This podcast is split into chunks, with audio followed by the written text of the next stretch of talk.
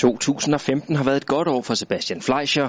Det har været det, det første år, hvor jeg har slået igennem for alvor op i, op i, i herrenes felt. Windsurferen har leveret stort i flere World Cups og var små marginaler fra en EM-medalje i sommer. Jeg kom ud på den forkerte side af banen, og så gik jeg fra at lægge træer øh, og tage bronzemedalje til at blive nummer 8 i stedet for. ASX windsurferens fremgang hænger nøje sammen med, at han i starten af året fik helt nye legekammerater til træning. Der kom jeg ind i en træningsgruppe øh, sammen med nogle af, af de bedste windsurfere i verden. Det har jo helt klart løftet mit niveau ekstremt meget. De har en stor andel af, af succesen. Alright. Træningsgruppen består af windsurfere, der er en del ældre end danskeren. Og al deres erfaring suger han virkelig til sig. Jeg har lært, hvordan ens indgangsvinkel til, til træning ligesom skal være, og hvor, øh, hvor fokus skal ligge.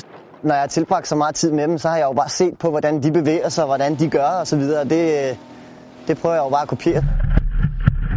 Samtidig er det enormt vigtigt i sejlsport, at man har nogen at måle sig med. Det er svært at blive god alene. Man har brug for nogle sparringspartnere, som kan ligge og presse ind i, øh, i den daglige træning. Og så øh, har man behov for, især i sejlsport, at have nogen at teste fart imod, så man hele tiden ligesom ved, hvor, jamen, sejler jeg hurtigt lige nu, og øh, er det her sejl et hurtigt sejl, og, og så videre. Så man har behov for nogle, øh, nogle gutter, som, øh, som ligger på et højt niveau, som man hele tiden kan ligge og spare med. Og de gutter har Sebastian Fleischer netop fundet i sin træningsgruppe.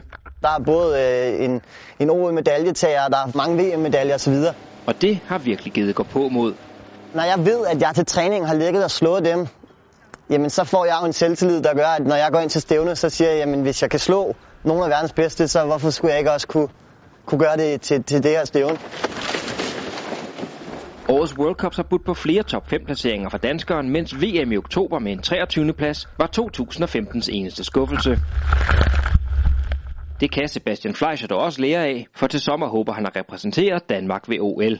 Så skal jeg bare blive ved med at, at udvikle mig. Der er masser af tid, så der skal bare arbejdes øh, hammerne hårdt.